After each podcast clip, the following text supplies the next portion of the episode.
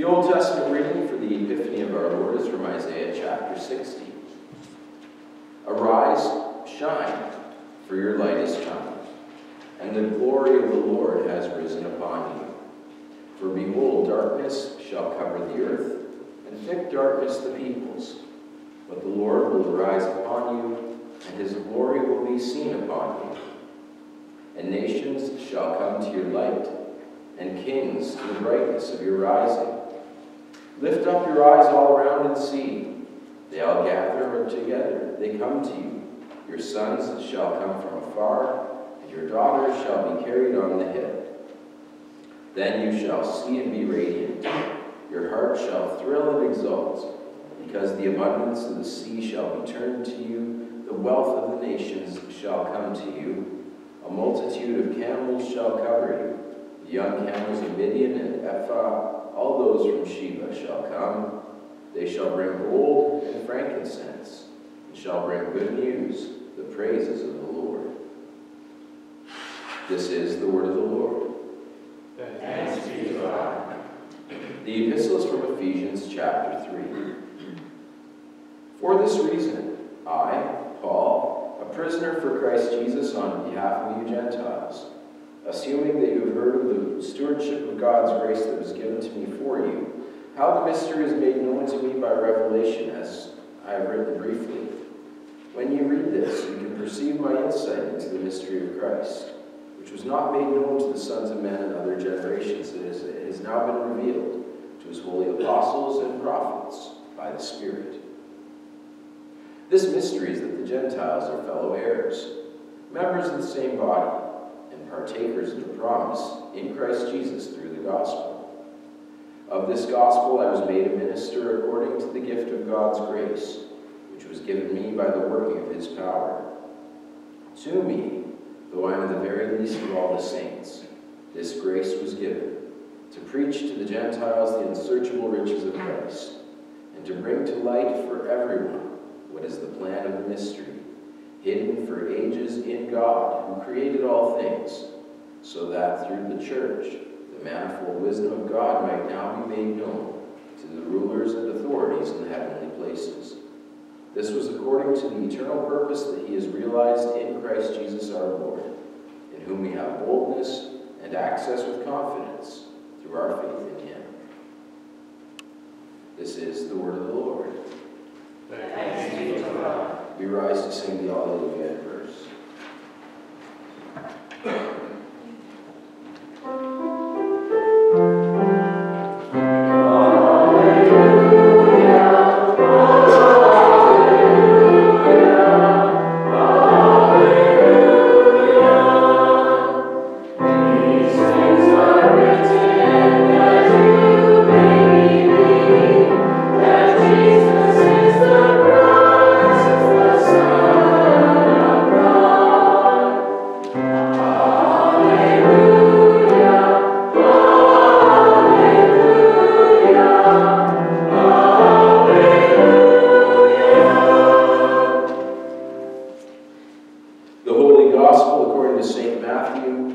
second chapter.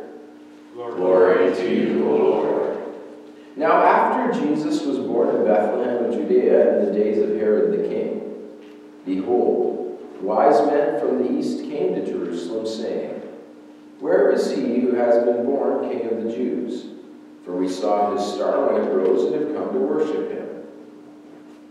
When Herod the king heard this, he was troubled, and all Jerusalem with him. And assembling all the chief priests and scribes of the people, he inquired of them where the Christ was to be born. They told him, In Bethlehem of Judea, for so it is written by the prophet. And you, O Bethlehem, in the land of Judah, are by no means least among the rulers of Judah, for from you shall come a ruler who will shepherd my people Israel. Then Herod summoned the wise men secretly and ascertained from them what time the star had appeared. And he sent them to Bethlehem, saying, Go and search diligently for the child, and when you have found him, bring me word, that I too may come and worship him. After listening to the king, they went on their way. And behold, the star that they had seen when it rose went before them, until it came to rest over the place where the child was. When they saw the star, they rejoiced exceedingly with great joy. And going into the house, they saw the child with Mary his mother, and they fell down worshipped him. Then, opening their treasures, they offered him gifts gold, and frankincense, and myrrh. And being warned in a dream not to return to Herod, they departed to their own country by another way. This is the gospel of the Lord.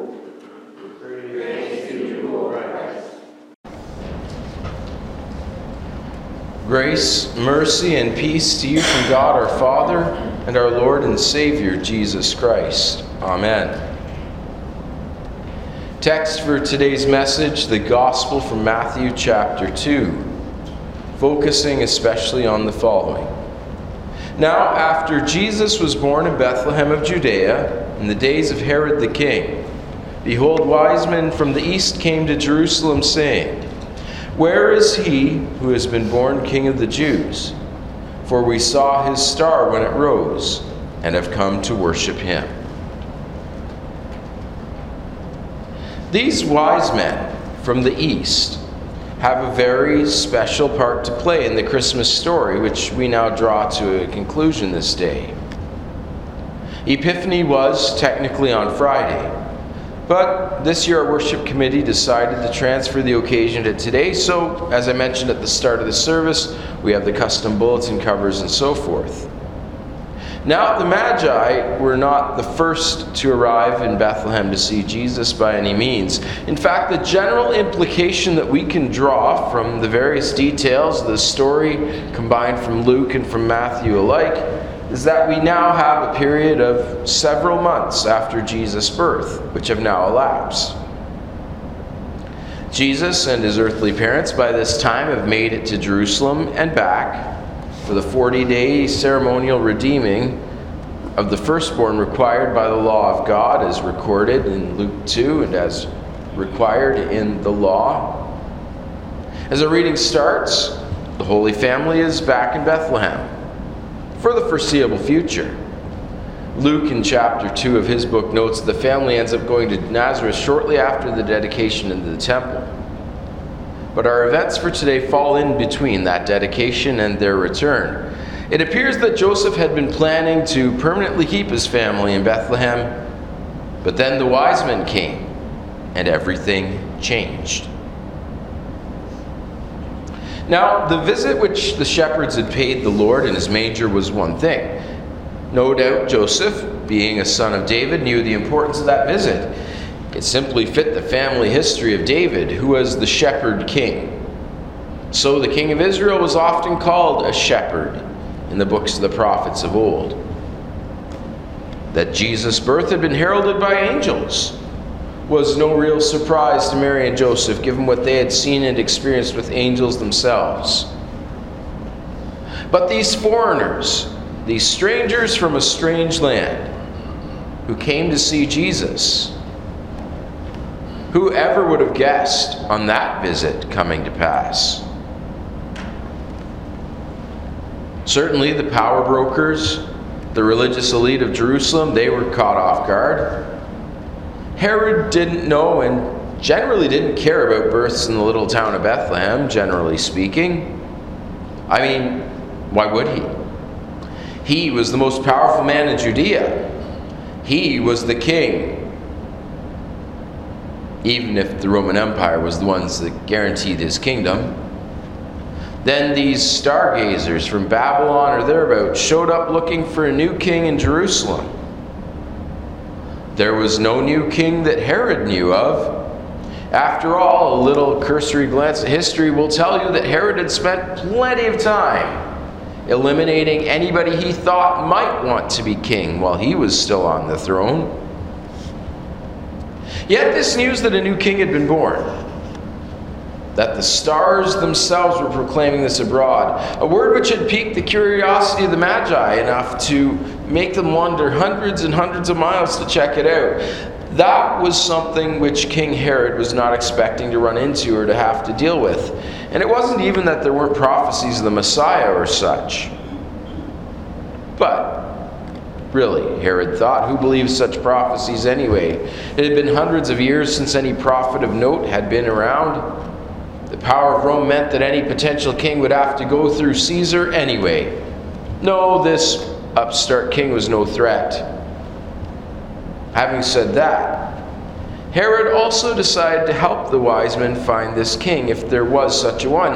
After all, a little inside intelligence would help him eliminate any other potential contenders to his throne. As Matthew tells us, Herod was troubled, and when he was troubled, all Jerusalem was troubled with him. Herod had a reputation. He was not afraid to shed blood to make his ends. This was a very well known character trait of his by this point. And so he asked his counselors where he could expect such a child. And they, knowing their scriptures, knowing the words of the prophet Micah, quickly answered Bethlehem. So Herod sent the wise men away to Bethlehem with a stern warning. That they should let him know everything when they got back. A detailed report, after all, would mean a surgical removal of the threat to his throne. As the wise men left, they were a little concerned as to how to find this baby. But Matthew tells us, Behold, the star that they had seen when it rose went before them, until it came to rest over the place where the child was. When they saw the star, they rejoiced exceedingly with great joy. That last sentence is beautiful. Um, it's almost impossible to translate into English because Matthew uses like three different words for joy in a row. He heaps it up to show just how joyful those wise men were. Their happiness to see the star, to have it guide them to the place where Jesus was, was uncontainable. And now here comes the critically important part. When the wise men saw Jesus, they did something that nobody else had yet done. They bowed down and worshiped him. They treated him for who he was God in the flesh, the Epiphany, for that is what Epiphany means. The shepherds didn't worship Jesus. They came to see what the angels had told them, but they didn't worship him. But the wise men, not being Jewish, had no such impediments. They knew what the star had told them was that God had come to earth, and as such, they worshiped him. They presented to this baby gifts of gold, frankincense, and myrrh, these rich gifts being our signal, by the way, on why this must have happened after the presentation in the temple. They gave to Jesus most precious gifts gifts befitting a God, gifts befitting a king, gifts of great richness and yet gifts which also foreshadowed what Jesus had come to do. No, these wise men would have no clue that Jesus had come to die to be their Savior from sin. And yet their gifts point forward to that wonderful truth so powerfully. They gave Jesus gold, the most precious of metals in the ancient world. Still today, a precious metal, a symbol of permanence and steadfastness. Gold was refined in those days by heating it alongside salt and thus burning away its impurities. Jesus was tried and tested in Gethsemane, in Jerusalem, and on the cross, and remained pure throughout, taking the dross of the world's sin and burning it away. Jesus is as good as gold, for he is God in the flesh. They gave Jesus frankincense, that glorious scent, that rare perfume, that powerful fragrance designated for the sacrificial offering, to make the offering on the Lord's altar a sweet smell before the Lord. So, Jesus likewise is the powerful fragrance, the perfect offering before the Lord. Jesus offered up his body for your sins, for mine, for the sins of the world. And he was accepted by his Father as the sufficient offering for the world's sin in offering the frankincense to the baby Jesus. The wise men indicated that they knew he had some special standing before God, or indeed was God himself. And they gave Jesus myrrh. Myrrh was also a precious, expensive fragrance, yet one associated more with death than with life, especially among the Jews. Myrrh was an aromatic resin which they used as part of their burial preparations. In fact, we hear from the Apostle John in his Gospel that myrrh was part of the preparation that Nicodemus, the secret disciple of Jesus, who had come to him by night, who also served on the Sanhedrin, had made for anointing Jesus' body after his death. And so, even here, in the splendor and the joy of the birth of Jesus, his early childhood, the Magi brought gifts which pointed forward to how Jesus would truly become their king and ours. The Magi's gifts pointed forward to Jesus' coronation by king, as king by Pilate, the crown of thorns he would wear, the cross upon which he would be lifted. The wise men's gifts pointed towards the death that Jesus would die for you and me, so that we could be made part of his holy and eternal kingdom. This then is the special role that the wise men play in the overall Christmas story. For when they departed, they were warned not to return to Herod. This set Herod off in a rage, caused Jesus and his family to leave to Egypt until the reign of terror was ended. Without the wise men, Jesus would never have gotten to retrace the journey to Egypt and back into the promised land. So, this day, as we celebrate Epiphany, we give thanks to God for what the journey of the wise men shows us about the baby born for us. That Jesus has indeed been born to be our perfect sacrifice and our King, the one who would die for our sins and rise to give us eternal life. As we share today in his holy supper, we give praise and honor to Jesus, the true God and true man, truly born for us and for our salvation. In Jesus' name, Amen. The peace of God, which passes all understanding, keep your hearts and minds in Christ Jesus our Lord. Amen.